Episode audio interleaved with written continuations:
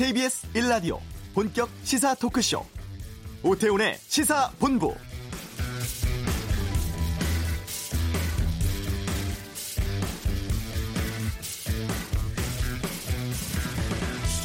미 국무부의 비건 대북 특별대표가 지금 유럽 방문 중입니다. 북핵 동결을 제도화하기 위해서 포괄적 핵실험 금지 조약에 북한을 참여시키는 방안을 놓고 첫 방문국인 벨기에와 논의했다고 하죠. 이 핵실험 금지 조약은 1996년 채택된 국제 조약인데 북한이 참여 의사를 한때 밝힌 적이 있었지만 구체적으로 일정표를 제시하진 않은 상태라고 합니다. 비건 대표는 오늘 독일 베를린로 건너가서 이도훈 한반도 평화교섭본부장과 북미 간 실무 협상을 위한 조율을 벌이게 되는데요. 이 베를린에 북한 대사관이 있어서 비건 대표가 북측과 접촉할 수 있다는 전망도 나왔습니다만 미 국무부는 계획 없다고 밝히고 있습니다. 하지만 여러 정황상 북핵 실무 협상 재개를 위한 움직임은 빨라지고 있는 상황이죠. 오태훈의 시사본부 잠시 후 이번 주 한반도는 시간에 북미 간 실무 협상 진행 상황 짚어보고 전망하는 시간 갖겠습니다.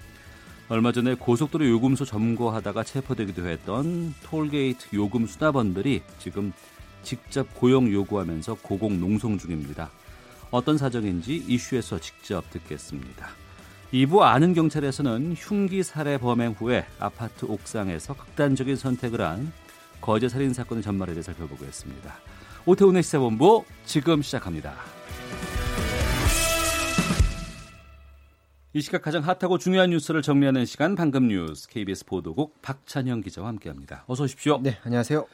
문재인 대통령이 오늘 30대 그룹 총수들 만나서 일본 수출 규제에 대한 정부 대응 전하고 기업과 함께 할 수 있는 방안 논의했다면서요? 네, 그렇습니다. 문재인 대통령이 대기업 총수 30대 그룹 총수들을 만났습니다. 이 자리에서 일본 정부에 대해서 하고 싶은 말을 음. 했는데요. 어, 외교적 해결을 위해서 최선을 다하고 있다면서 일본 정부도 화답해 주길 바란다. 더 이상 막다른 길로만 가지 않길 바란다. 이렇게 말을 했고요. 또 일본 정부가 정치적 목적을 위해서 우리 경제에 타격을 주는 조치를 취하고 있고 또 아무런 근거 없이 대북 제재와 연결시키는 발언을 하는 것은 양국 관계와 안보 협력에 결코 바람직하지 않다면서 일본의 적극적인 대화 태도를 요구했습니다. 우리나라 기업들에 대해서는 주요 그룹 최고 경영자하고 경제부총리 그리고 청와대 정책실장이 상시 소통 체제를 구축하도록 하겠다. 또 장차관급 범정부 지원 체제를 운영하겠다고도 말했습니다. 어, 문 대통령은 이번 위기를 극복한 뒤에 정부의 계획에 대해서도 언급을 했는데요. 단기적으로는 그 일본에만 의지하지 않도록 부품 소재에 대한 수입처를 다변화해주고 국내에서도 어, 부품 소재를 더 늘릴 수 있도록 정부가 적극적으로 지원을 해 보도록 하겠다라고 말을 했고요. 특히 시급한 예산이 있으면 국회 협조를 요청해서 네. 이번 추경 예산에 반영을 하도록 한번 노력해 보겠다라고도 음. 말했습니다. 특정 국가에 의존하는 수입 그 구조에 대해서 어, 이번에 기업들은 물론 경제 전문가들도 이게 문제가 있다 이렇게 많이 지적을 했는데 그래서 이 같은 특정 국가 의존형 산업 구조를 반드시 개선하도록 가용 자원을 총 동원하겠다 이렇게도 말했습니다. 과거를 돌이켜 보면 우리가 그 연구 개발 투자가 그렇게 부족해서 이런 분야가 과연 우리가 제대로 되지 못했나 이런 생각을 한번 해볼 수가 있는 게 네. 2017년 우리나라 총 R&D 투자비를 보면 78조 7천억 원입니다. 예. OECD 국가 중에 5위 규모로 R&D 투자 굉장히 많은 나라에 속하고요. 또 GDP 대비로 봐도 OECD 국가 중에 최상위 국가가 우리나라가 R&D 투자 분야에 속해 있습니다. 네. 정부가 투자한 돈만 봐도 지난해 19조 7천억 원을 R&D 투자했었거든요. 그런데 음. 부품 소재 분야에 우리나라가 뒤처져 있다. 부품 소재에 더 많은 투자를 해야 된다라는 말은 사실은 제가 기자 생활하면서 10여 년 전부터 계속 들었던 말인데 예. 계속 우리나라가 이 분야에서 지금 뒤쳐져 있습니다. 그렇다면 투자를 R&D에 많이 하고 있는데 음. 이 투자가 원하는 분야에 적재적소에 쓰이느냐 이 부분을 한번 되짚어볼 필요가 있다. 이게 전문가들은 어, 많이 얘기를 하고 있거든요. 그래서 이번 기회에 R&D 예산이 과연 네. 어떻게 쓰이고 있는지 음. 그냥 계속 투자만 하고 성과물 없이 쓰이는 부분은 없는지 한번 그, 그 부분도 한번 짚어봐야 될 것 같습니다. 예, 뭐 기초과학이라든가 신소재 이런 연구 개발에 좀 많은 투자들 우리가 좀 해야 되지 않나 싶기도 하고요. 그런데 그 일본이 우리에게 그 수출 규제에 나서고 있는데 이게 그 재료가 독가스인 살인가스로 전형돼 쓰일 가능성이 있었기 때문에 지금 수출 규제 나서고 있다 이런 이유를 대고 있다고요? 이게 이 말이 맞다면 좀 막 갖다 붙이는 주장 같아 보이는 게 이게 이제 일본인들의 공포 심리를 지금 자극하는 그런 내용인 것 같습니다. 네. 이 사린가스는 신경 독가스입니다. 1995년에 그, 그 오음진리교 예, 사태 예. 때 그때 지하철에 테러가 있었잖아요. 예. 독가스 테러 때 사용한 물질이 바로 사린가스인데 당시 13명 숨지고 5천여 명이 부상했던 굉장히 끔찍한 사고였었고 일본 내에서는 트라우마가 상당하겠네요. 그렇죠. 굉장한 트라우마를 지금 가지고 있는 그런 사건인데 거, 이게 바로 사린가스에 쓰이는 물질이 이번에 수출 규제 품목에 들어 있다라는 부분을 저희가 주목해서 봐야 될 것 같습니다.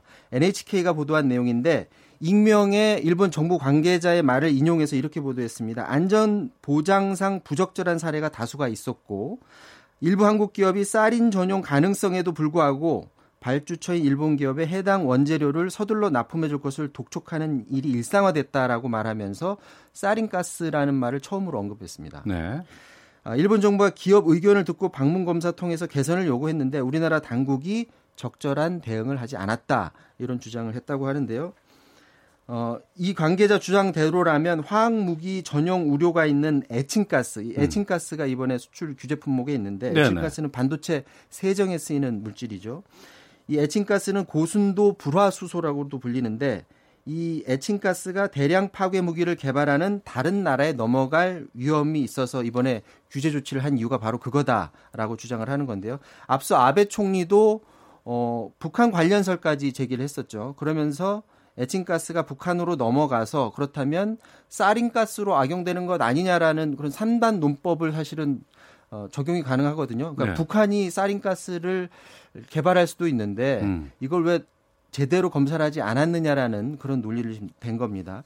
우리 정부는 이 같은 일본 주장에 대해서 업체들에 대해서 긴급 조사를 했다고 해요. 했는데 북한을 포함한 유엔 어, 결의 제재 대상국으로 에칭가스가 유출됐다는 어떤 증거도 발견되지 않았다 이렇게 밝혔고요.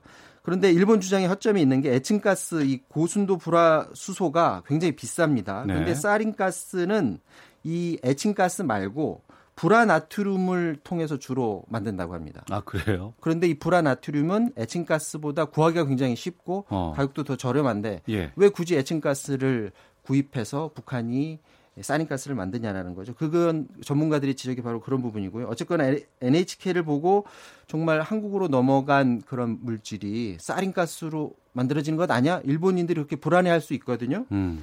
혹시 이런 어, 생각하는 사람들이 있을 수 있는데 그렇다면 일본의 전술 정말 저열한 전술이다라고 말할 수 있을 것 같습니다. 네. 이러한 수출 규제에 대해서 북한 매체가 직접 나서서 일본을 맹 비난하고 있다고요. 네, 북한이 일단 친일파 그 척결한 이후에 일본한테 어떤 그 배상도 받지 않았었죠. 북한이 이 상황을 굉장히 관심 있게 지켜보고 있는데 노동당 기관지 노동신문이 오늘 친일 매국 행위가 초래한 사태라는 해설 기사를 실었는데 여기에서 과거 죄악에 대한 아무런 반성의 기미도 보이지 않는 일본이 갈수록 오만방자하게 놀아대고 있다면서 이번 한국에 대한 수출 규제 조치를 대표적인 사례로 꼽았습니다. 노동신문은 일본의 이번 수출 규제 조치가 남한의 경제적 압력을 가해서 과거 일본의 죄악에 대한 배상 책임을 피하고 또 우리나라를 자기들 손아귀에 틀어 쥐려는 그런 의도가 있다라고 비난을 했고요. 또 대외 선전 매체 메아리는 아베의 속셈이 드러났다면서 이번 경제보복 조치가 일본 자민당이 선거에 이용하려는 거다라고 하면서 수출 규제 조치의 의도를 분석하는 기사를 시키도 했습니다. 네. 아, 윤석열 검찰총장 후보자에 대한 인사청문 경과 보고서 송부를 어, 문재인 대통령 청와대가 다시 요청할 예정이라고요? 네, 어젯밤 12시부로 청문 보고서 제출 시한이 끝났는데 네. 에, 보고서가 제출되지 않아서 오늘 다시 보고서 제출을 요청할 예정입니다. 국회 법사위가 청문 보고서 채택을 위한 간사 협의를 오늘 진행할 예정이라고 하는데 여야 간 의견 차이가 커서 어, 보고서 채택은 아마 안 될 것 같고요. 그럼에도 불구하고 어, 청와대에서 다시 요청한다는 거는 임명하겠다는 어, 국회, 뜻 국회 의견이랑 상관없이 음. 어, 그대로 임명하겠다는 뜻으로 풀이되고요. 어, 이 와중에 홍준표 전 한국당 아, 전 한국당 대표 이름이 지금 윤석열 후보자 이름과 같이 지금 포털에 나오고 있어서 관심을 쓰고 있는데 뭐라고 했어요? 어, 이번 그 윤석열 후보자 변호사 소개 논란을 두고 윤석열 후보자가 수임에 관여하지 않고 단순한 정보 제공에 관여한 정보라면 이건 별 문제가 되지 않는다. 홍준표 전 대표가 그렇죠. 한국당 전 대표가 어. 현재의 한국당의 생각과 정, 대치되는 그런 글을 SNS에 글에 올려서 지금 관심을 보이고 있습니다. 알겠습니다. 방금 뉴스 박찬영 기자와 함께했습니다. 고맙습니다. 이어서 이 시각 교통 상황 살펴보겠습니다. 교통정보센터의 윤여은 리포터입니다. 네, 도로에서는 돌발 상황이 이어지고 있습니다. 분당 수서로 청담 쪽인데요. 탄천 1교 부근 3차로에서 사고를 처리하고 있어서 탄천 나들목부터 밀립니다. 올림픽대로 공항 쪽은 가양대교와 방화대교 사이 1차로에 고장난 차가 있어서 일대 혼잡합니다. 고속도로 중엔 서해안 고속도로 서울 쪽인데요. 송악 진입로 2차로에 고장난 차가 있고요. 이후로는 작업 여파로 매송에서 팔곡 분기점까지 정체입니다. 중부내륙 고속도로 양평 쪽은 김천 분기점 부근 1차로에서 사고를 처리하고 있고요. 이후로는 작업 때문에 감곡 나대목 일대 4km 정체입니다. 광주 원주 고속도로 원주 쪽도 작업 때문에 초월 터널에서 동곤지암까지 어렵습니다. 경부 고속도로 서울 쪽은 양재에서 반포, 부산 쪽은 한남에서 서초와 기흥 휴게소에서 기흥 동탄까지 정체입니다. KBS 교통정보센터였습니다.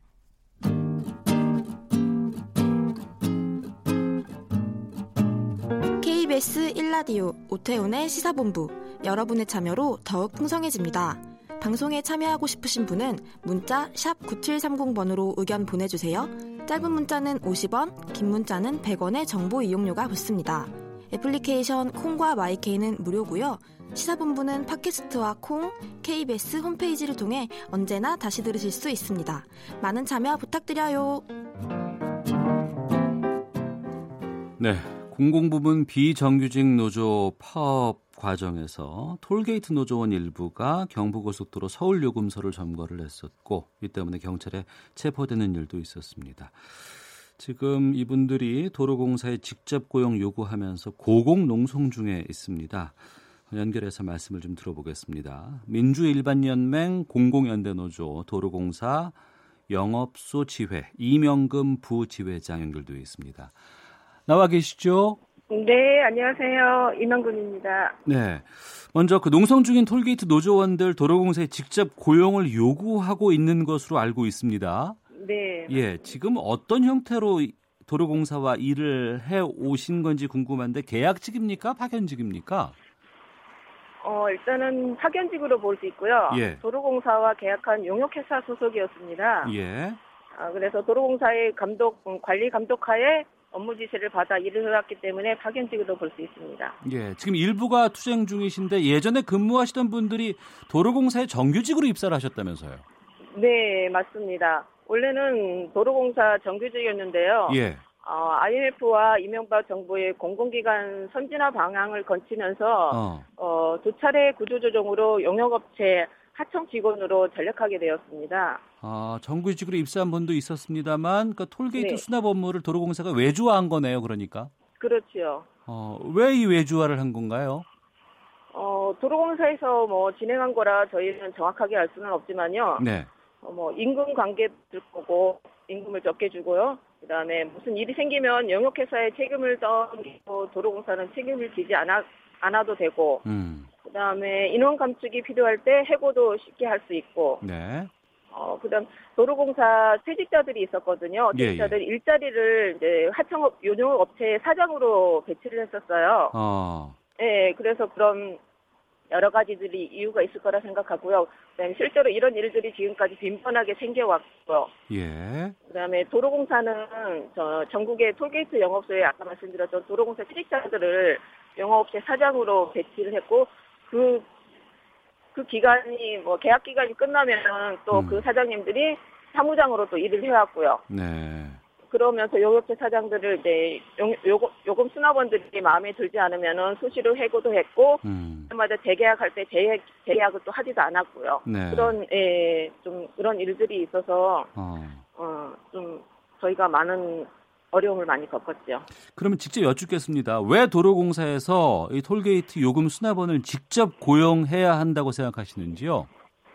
어, 도로공사는 정규직에서 정규직에서 영역업체 하청 직원으로 전략한 우리들이자 저희들이잖아요. 예. 매년 최저 임금과 열악한 어, 근로 조건, 뭐 또 상급자에 의한 갖은 멸시와 어, 폭언 폭행, 성희롱 등 인권 침해를 당해왔습니다. 예. 어, 사장들이 어, 임금 임금 및 복지비 갈취를 하고 있는 걸 알, 알면서도 두렵고 또 해고를 당하지 않기 위해서 어, 상급자들의 온갖 부당을 부당한 요구를 들어줄 수밖에 없었는데요. 음. 어, 이것들이 저희가 비정규직이어서 겪었던 거라 생각을 해요. 그래서 네. 이 서름을 다시 겪고 싶지 않습니다. 어. 그리고 법원에서도 불법 파견이니 도로공사가 어, 저희를 직접 고용해야 한다고 1심과 2심에서 판결을 했습니다. 예. 그래서 더욱더 저희는 직고용해야 한다고 생각하고 있습니다. 네. 그럼 그런 유- 직접 고용 요구에 대해서 도로공사의 입장은 지금 어떤 상황인가요? 어, 도로공사는 처음부터 자회사를 추진해왔고요. 예. 대법원 판결 이전에는 뭐 직고용을 할 수 없다는 입장입니다. 어. 그리고 어, 자회사를 가거나 자, 아니면 자회사로 가기 싫으면은 예. 저희 같은 입장이죠. 네, 직고용 주장하는 사람들이겠죠. 도로공사의 임- 임시적 가련, 어, 뭐, 간헐적으로 기간제로 들어오라는 입장인데 도로공사는 저희가 기간제를 받을 수 없다는 걸 알고 있으면서도 그거를 내세우는 거 있습니다 지금. 예. 그러니까 자회사를 만들어서 그 자회사에서 정규직으로 채용하게 해주겠다 이렇게 지금 주장하고 있는 건가요? 그렇지요. 어. 일부는 또 동료분들께서는 그렇게 고용을 승계하신 분들도 있으시다면서요. 네 맞습니다. 어, 그 비율은 얼마나 됩니까 지금? 지금 저희가 총 6,700, 수납은 6,700명 정도 되거든요. 네. 지금 1,500, 4,500명 정도가, 음. 5,000명 정도가, 예, 5,000명 정도가 지금 자회사를 가- 어, 선택을 했고요. 네. 저희가 한 지금 1,500명 정도가 지금 해고를 6월 말로 해고를 당해서 지금 있는 상태, 예, 추진하고 있는 상태입니다. 아, 1,500명은 이미 지금 해고가 된 상황인가요? 네, 네, 어, 예, 직접 고용을 주장한 1,500명이 지금 집단 해고가 돼 있는 상태입니다. 예. 그 정부에서 공공부문 비정규직의 정규직화를 위한 가이드라인도 만들었고 이전에 이미 실제로 네. 이걸 통해서 정규직이 되신 분들이 많이 계시거든요. 네. 근데 이 톨게이트에서 일하시는 분들은 이런 가이드라인에 왜 해당이 안 되는 겁니까? 아니요, 다 해당은 전부 가전에 해당이 됩니다. 예. 네. 근데 저기 정규직 전환을 논의하는 노사 음. 전문 회의가 9차까지 진행하다가요. 예. 어, 회의를 진행하는 의장인 전문가 위원이 음. 도로공사 자회사를 일방적으로 추진하는 것에 대해 네. 단합이 의심되는 상황이 있고, 음. 어, 그다음에 국민 어, 부담 최소화 원칙이 위배되며 대법원 판결을 기다리는 요금 수납원들의 권리를 침해해서는 안 된다는 이유 이유와 어, 그다음에 그 대표자들의 전원 합치된 의견이 네. 될수 없다는 이유로 회의를 종료를 선언하고 음. 전문가 위원과 저희 이제 민주노총 근로자 대표가 퇴장한 후에 어, 다 없는 상태에서 도로공사는 문호조 대표하고 이렇게 조합원에게 탄핵단, 탄핵된 한국노총 대표에게 개별 동의 서명을 진행하여서 예. 어, 도로공사는 이를 노사 합의로 둔갑시켜가지고요 어. 일방적으로 지금 자회사를 추진하고 있는 상태였습니다. 예. 그러니까 어, 투쟁 중인 노조원들의 의견이 반영 안 된 일부 대표에게만 이것이 체결된 부분이지 모두의 그렇죠. 의견들이 수용된 건 아니라고 말씀하시네요. 그렇죠. 그 예, 거기 들어있던 대표들 대표도 한 명은 반대를 하고 나와 있- 서명을 안 한 상태였는데 음. 자기네 거기 있던 나- 자기네끼리 예, 합의를 했다고 해서 지금 그게 이루어진 합의로 이루어진 걸로 보고 있습니다. 네, 도로공사에 직접 고용 요구하고 있는 톨게이트 요금 수다번들의 이야기 이영금 노조 부지회장 연결해서 듣고 있습니다. 지금 소리가 많이 시끄러운데 지금 그 고공농성 현장에서 전화 받으시는 건가요? 네, 맞습니다. 어, 거기는 어디에 있어요 지금? 지금 저희가 저 서울 톨게이트 캐노피 지붕이라고 그러죠. 캐노피 위에서 있는 상태고요. 예, 소음이 많이 크거든요. 여기가 아, 지금. 그러시군요. 네, 그래서 지금 그러니까 이 전에 제가 네. 좀 여쭤보겠습니다. 그러니까 지금 이 전에는 정규직으로 그 이 업무를 수행해 왔다가 외주화가 됐는데 여기에 대해서 도로공사를 상대로 노동자들이 소송을 하셨다면서요. 네, 그리고 1심과 2심에서 승소하신 상황입니까? 네, 말씀. 지금 대법원 판결이 남아 있는 상태입니다. 그럼 대법원 판결은 언제쯤 나오나요? 지금 그게 지금 정확하게 저희가 지금 17년도 2심이 끝났거든요. 예. 지금, 예, 나올 시기는 지났는데 지금 계속 미뤄지고 있는 상태거든요. 어. 그러니까 직접 고용해야 한다는 판결이 나온 것을 그 근거는 뭔가 좀 궁금하거든요. 자, 그러니까 법원에서 네. 직접 고용을 해야 한다는 판결이 나온 거 아니겠습니까? 네, 네, 네. 예, 그 네. 근거를 좀 말씀해 주세요. 어. 저희가 이제 용역업체 하청 직원이 되었지만요. 네. 정규직으로 일을 했을 때와 하는 일은 동일하였고요. 음. 그다음에 용역회사로 이름만 바뀌었을 뿐 네. 어, 인원 관리라든가 근무 지시는 도로공사였기 때문에 음. 어, 1, 2심에서 도로공사가 직접 고용하라는 판결을 받으면서 저희가 승소를 했습니다. 네. 청취자 최종옥님께서 도로공사도 수납 업무를 자동화해 가는 것이 현실인데 미래 상황을 고려하지 않고 무조건 정규직으로 고용할 수는 없는 형편 아닐까요? 라고 이런 의견들이 일부에서 있는 것도 좀 들어보셨는지요? 네, 있습니다. 저희도 들었는데요. 예. 근데 지금 저희가 그 자동화 되다 보면은 어. 가이사로 가는 자동화를 되다 보면은 저희 인원 감축이 불가피할 수밖에 없거든요. 예? 인원 감축이요. 아, 예, 예. 예, 예, 인원 감축이 불가피해. 그거 몇천 명큼 인원 감축을 해고 대항, 당해야 되는 상태인데, 음. 그거가 저희가 그 자회사로 감으로 해서 그걸 알면서도 갈 수는 없는 상태라고 저희는 생각합니다. 예. 그러면 이 대법원 확정 판결이 나올 때까지는 계속해서 농성을 지금 이어가실 생각이신가요? 일단 하고 도로공사와 일단 합의를 하고 예. 해야 되는 상태고요. 예. 예, 예. 꼭 저희가 이제 그때까지는 계속 농성을 할 상태입니다. 예. 앞서 말씀드린 것처럼 도로공사는 그 자회사를 통해서 고용을 하고 자회사를 공공기관으로 지정해서 고용 안정을 보장하겠다고 하는 것 같은데 여기에 대해서 어떤 입장인지 다시 한번 좀 말씀해 주세요. 지부장님? 아, 예. 예. 어, 자회사 공공기관은요. 예. 어, 자회사 공공기관 지정을 언제든 취소할 수 있고요. 음. 도로공사가 자회사를 민간으로 돌, 그 돌리거나 계약을 취소할 가능성도 있습니다. 예. 그래서 이제 무엇보다 영업소, 뭐, 영업소 통합 시스템 및 스마트링을 음. 하게 되면은 수천 명의 인원 감축을 불가피하게 되고, 그래서 저희는 자회사는 기존 영업, 영업업체와 다를 바 없는 덩치만 커진 외주 에 불과하다고 생각을 하고 있습니다. 예. 그래서 알겠습니다. 자회사는 어, 예. 독립 경영과 뭐 업무 구분 자체가 불가능하며 하고 또 도로공사가 내려주는 한정된 인건비 구조로는 요금 수납원들의 처우는 절대로 개선되지 않다고 봅니다. 저희는 예. 그래서 기존의 영업업체가 도로공사 퇴직자들의 막대한 이윤 창출 회사로 전략한 현실을 고려할 때 어. 직접 고용은 요금 수납원들의 처우를 개선하는 데 도움이 될 뿐 아니라 오히려 그 비용을 절감할 수 있다고 저희는 보기 때문에 직접 고용을 주장하고 있습니다. 예. 지금 농성은 며칠째 지금 계속 하고 계세요? 네, 지금 11일, 6월 30일 날 저희가 이 캐노피에 올라와서요. 예. 오늘로 11일째 농성을 하고 있습니다. 날도 덥고 지금 날도 굳어서 건강 상태 안 좋은 분들도 많이 계시다면서요. 네. 아, 그러시군요. 저희가 지금 뭐 이쪽에 이제 올라오다 보니까 이제 열악한 환경으로 이제 뭐 감기 몸살, 뭐 후두염, 뭐 피부염 등으로 뭐 다들 힘들어하고 있는데요. 음. 그렇지만 잘 버티고 있고요. 며칠 전에는 저희 공공대 노조원 한 분이 뭐 발 염증으로 해가지고 병원 치료가 뭐 불가 불가피해서 저희들의 이제 권유 설득을 해가지고 내려 보낸 일이 있습니다. 한 번을. 예. 예. 어. 알겠습니다. 오늘 말씀 여기까지 듣도록 하겠습니다. 고맙습니다. 네, 감사합니다. 예, 네. 민주일반연맹 공공연대노조 도로공사 영업소 지회 이명금 부지회장 연결해서 말씀을 좀 들어봤습니다. 현재 지금 고공농성 현장에서 전화가 연결돼서 어, 좀 전화 상태가 썩 좋지 못했습니다. 청취자 여러분들의 양해 부탁드리겠습니다. 헤드라인 뉴스입니다. 자유한국당 나경원 원내대표는 일본의 수출 규제 조치와 관련해 정치 외교적으로 풀어야 할 문제라며 문재인 대통령이 왜 트럼프 미국 대통령에게 일본 설득을 부탁하지 못하는지 묻고 싶다고 말했습니다.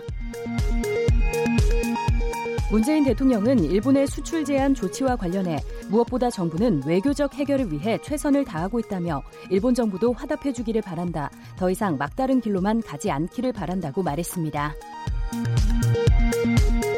일본 정부가 최근 수출 규제 배경으로 전략물자의 대북 반출 의혹을 제기한 데 대해 더불어민주당이 터무니없는 이야기라고 밝혔습니다.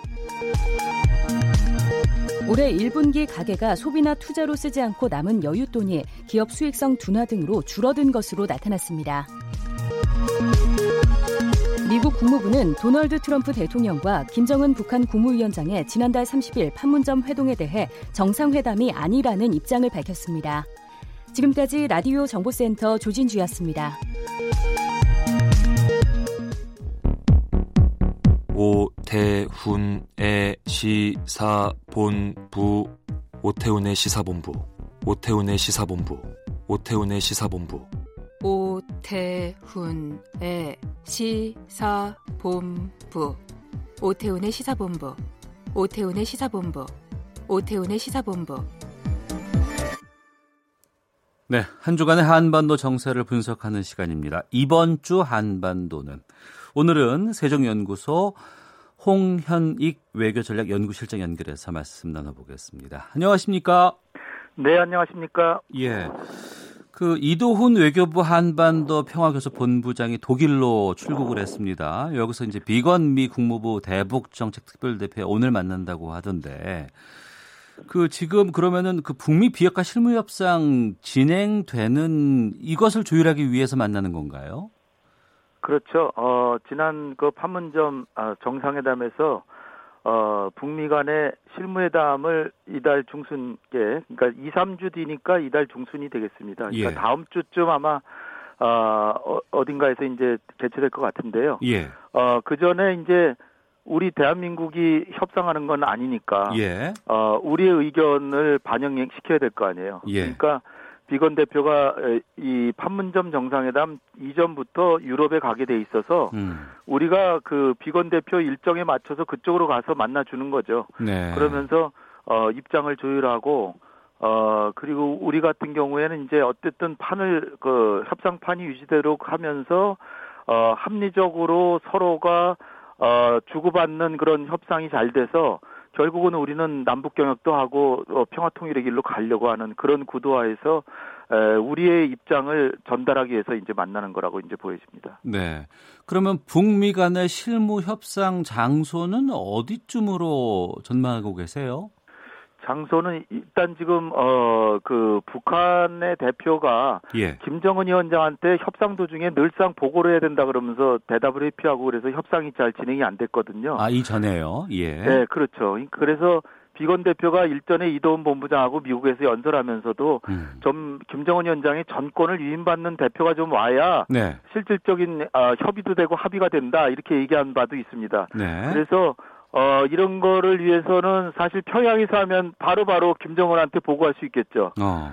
예, 그런데 이제 에, 제가 보기에는 처음부터 평양에서 할 것 같지는 않고요. 예. 아니면 판문점에서 해도 뭐 한 두시 두세 시간이면 왔다 갔다 하니까 예, 예. 그것도 괜찮은데 에, 요번에는 아마 아시아 지역의 어, 일정 지역 뭐 태국이라든지 북한의 어. 그 외교관 저 대사관 있는 곳 예. 태국이라든지 아니면 지금 스웨덴도 자기 나라에서 좀 했으면 좋겠다 이렇게 하니까 음. 어, 제3국에서 할 가능성이 이제 크다라고 여기지는데 중요한 거는 뭐 장소가 평양이나 판문점 아니라면 네. 어디서 해도 뭐 큰 상관은 없고요. 음. 어 근데 이제 에, 북한의 그 실무협상 대표가 지금 김명길 전 베트남 대사로 알려지고 있는데 예. 이 사람이 이제 외무성에서 쭉 컸고 어, 미국과의 협상 경험이 많고 비, 어, 북핵 문제도 아주 전문가이기 때문에 음. 이번에는 좀 뭔가 어, 실질적인 그 내용면에 깊이 들어갈 수 있는 회담이 될 수 있지 않을까 이제 기대는 해봅니다. 네. 그 교착 상태에 빠져 있는 북미 간의 대화가 남북미 판문점 깜짝 만남으로 다시 지금 그물살을 타고 있는 상황 아니겠습니까? 네, 네, 네. 그래서 혹시라도 지금 북미 간의 실무 협상이 지금 예정돼 있는 상황입니다만 이거 여기에서도 남북미가 같이 만날 가능성은 어떻게 보세요? 어, 정상회담에서도 남북미 정상회담은 안 했잖아요. 아, 정상회담은 안 했네요. 그러고 보니까. 네, 정상, 에, 그렇죠. 네, 어, 네. 문 대통령은 그러니까 아주 공정한 중재자의 입장을 명확히 보여주신 건데, 음. 그렇게 이제 자제하셔서 결국, 어, 북미 간에 오랜 시간, 53분 동안이나 얘기를 해서 신뢰 관계 구축하게 한 게 그게, 그러면 이제 그 다음에 북미 관계가 잘 되면 이제 우리가 아, 남북 경협을 할 수 있고 또 평화 통일로 갈 수 있으니까 우리에게 예. 득이라고 실리적으로 이제 판단하신 건데 어.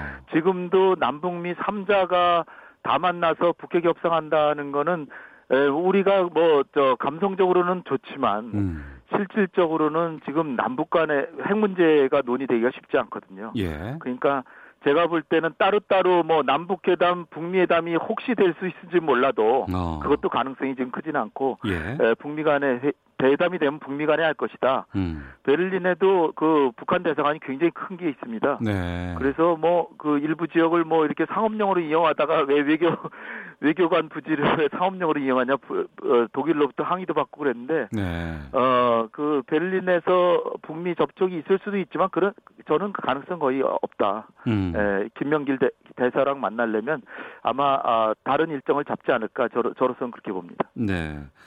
정상 간의 만남 이후에 이제 시작되는 실무 간의 접촉입니다. 협상이고요. 또 이전에 하노이 회담 결렬 이후에 한번 실패를 경험하고 만나는 이제 실무 회담이 되는데 양쪽이 일정 정도의 한 발 물러선 회담 시작이 되지 않을까 싶기도 한데 어느 수준으로 지금 협상안 준비되고 있을까요? 네, 저 정상들끼리 이례적으로 53분 만났으니까 예. 물론 이 국무부에서는 3차 정상 회담은 아니다. 예. 에, 그러니까 새로 북미 정상회담이 되면 그게 이제 3차 정상회담이 될 것 같은데요. 네. 그러나 53분 어, 동안 정상들이 무슨 얘기했겠습니까? 하노이에서 음. 타협됐으면 참 좋았을 텐데 왜 안 됐나? 그러면서 김정은 위원장이 뭐 이러이러 이렇게 했으면 타협되지 않았을까? 거기에 트럼프가 얘기하고 자기 입장 얘기하고 했기 때문에 에, 제가 보기에는 이제 협상 대표도 이제 구성했죠. 그 네. 53분 동안에. 음. 그런데 에, 일단 어, 하노이에서 아무 합의가 없었던 게 아니고 네. 미국이 연락대 연락 사무소 설치하고 종전 선언을 해줄 거를 이미 에, 기정사실화했고 예. 북한도 영변은 어, 완전히 에, 포기 폐기하는 걸로 약속이 된 거기까지는 진도가 나갔었거든요. 예 예. 그러니까 이제 남은 부분을 하니까 더 나갈 수가 있죠. 어. 기본적으로 이미 합의된 거는 합의됐다라고 보고 예, 예. 거기서 이제 영변 같은 물론 영변이 어디까지가 영변이냐 음. 우라늄 농축 플루토늄도 포기된다 사찰도 받는다 뭐 이런 정도 네. 얘기하고 음. 그다음에 이제 미국이 가장 바라는 거는 비핵화한다라고 용의는 표명했는데 그건 비핵화한다는 게 결국은 어떤 상태가 최종 목적지냐 그걸 밝혀라. 그러니까 그 어려 그냥 어 개략적으로 완전한 비핵화라고 하지 말고 네. 핵무기, 핵물질, 핵물질과 핵무기 생산 시설, 그 다음에 장거리 미사일 그리고 그 관련된 과학자들 이렇게 한 다섯 가지 카테고리를 명확히 확인하자. 네.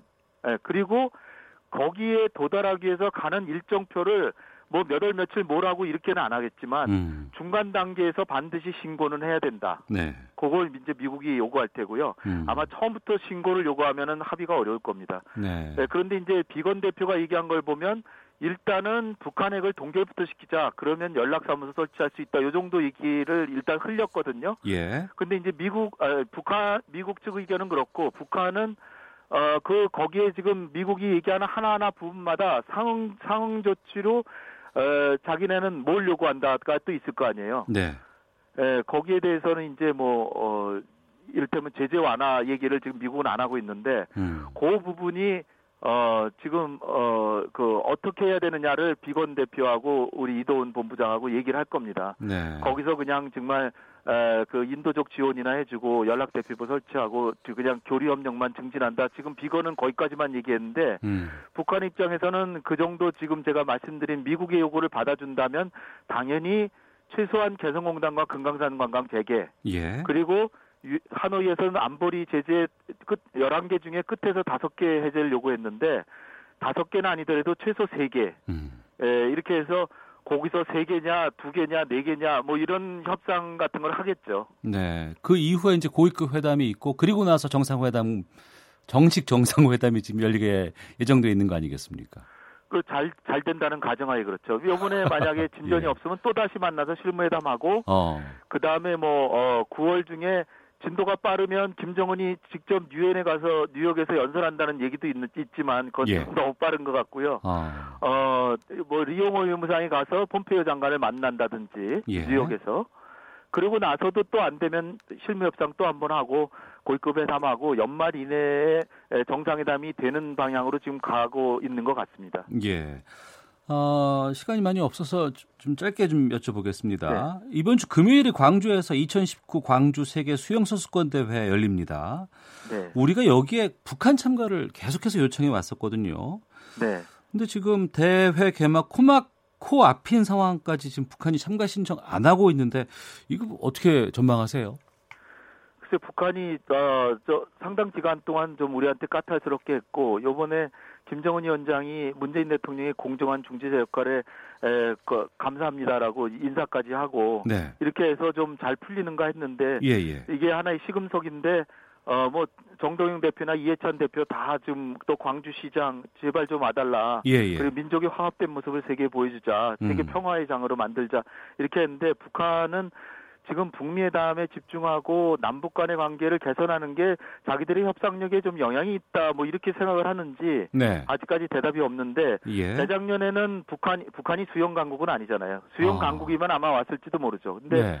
에, 재작년에 헝가리 세계 선수권 대회에서 어, 싱크로나이즈드 다이빙에서 은메달, 동메달 따서 21위를 했다는 겁니다. 상당한 성적이죠. 네. 그래서 어, 좀 마지막까지 기대는 해보는데 음. 에, 지금 이 북핵 문제에 너무 집중해서 일단은 남북 관계를 소강 상태로 만들고 북핵 문제 진전이 있으면 그때부터 나가려고 하는 것으로 보이는데 네. 저도 뭐 국민의 한 사람으로서 마지막으로 좀 기대는 해봅니다. 오늘 밤이라도 좀 내일 오겠다 뭐 이렇게 해줬으면 좋겠습니다. 아직까지 여지는 남아 있는 상황이네요. 그러면.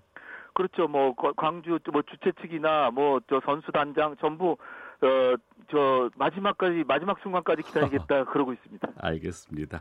네. 자 이번 주 한반도는 홍현익 세종연구소 외교전략 연구실장과 함께 말씀 나눴습니다. 오늘 말씀 고맙습니다. 감사합니다. 예.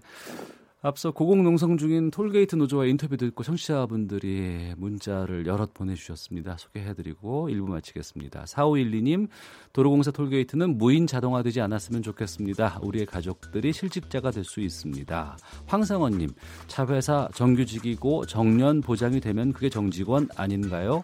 대법원 판결을 기다려봐야 할 것 같습니다.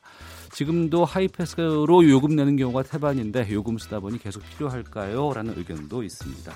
뉴스 들으시고 잠시 후 2부에서 아는 경찰로 만나 뵙겠습니다.